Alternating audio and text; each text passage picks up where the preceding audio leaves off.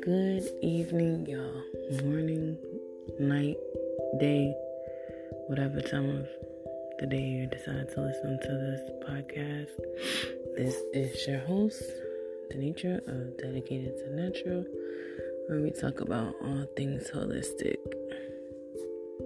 Tonight, I will be talking about natural treatments for pain.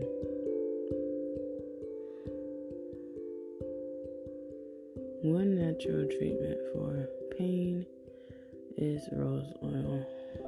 Now, I've tried rose oil. I literally made it from some organic rose petals, put them in a mason jar with some grapeseed oil and the sun that I'm set for 3 weeks to a month, and you have homemade organic rose oil. Another treatment for pain is CBD oil. I haven't tried it, but I've heard that it works great for pain.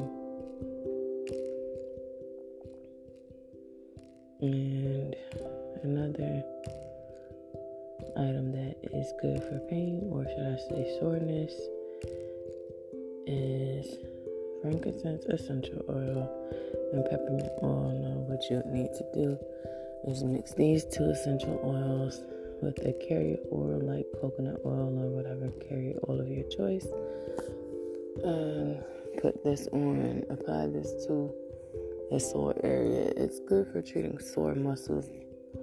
Not necessarily like pain or constant pain or chronic pain. So those are the 3 natural treatments for pain that I am aware of. If y'all know of any more, let me know and we could discuss it in the next podcast. Thank you for listening. If you're wondering why this podcast is a little late, it's because today yesterday, I was filming a commercial for this restaurant that is opening down south called Island Tinks. So look out for me in that. Thank you for listening to my podcast. God bless you all. Hopefully y'all are following me on social media. If not, if you want to have a conversation on these treatments for pain that I just talked about, shoot me a text message and I'll get back with y'all.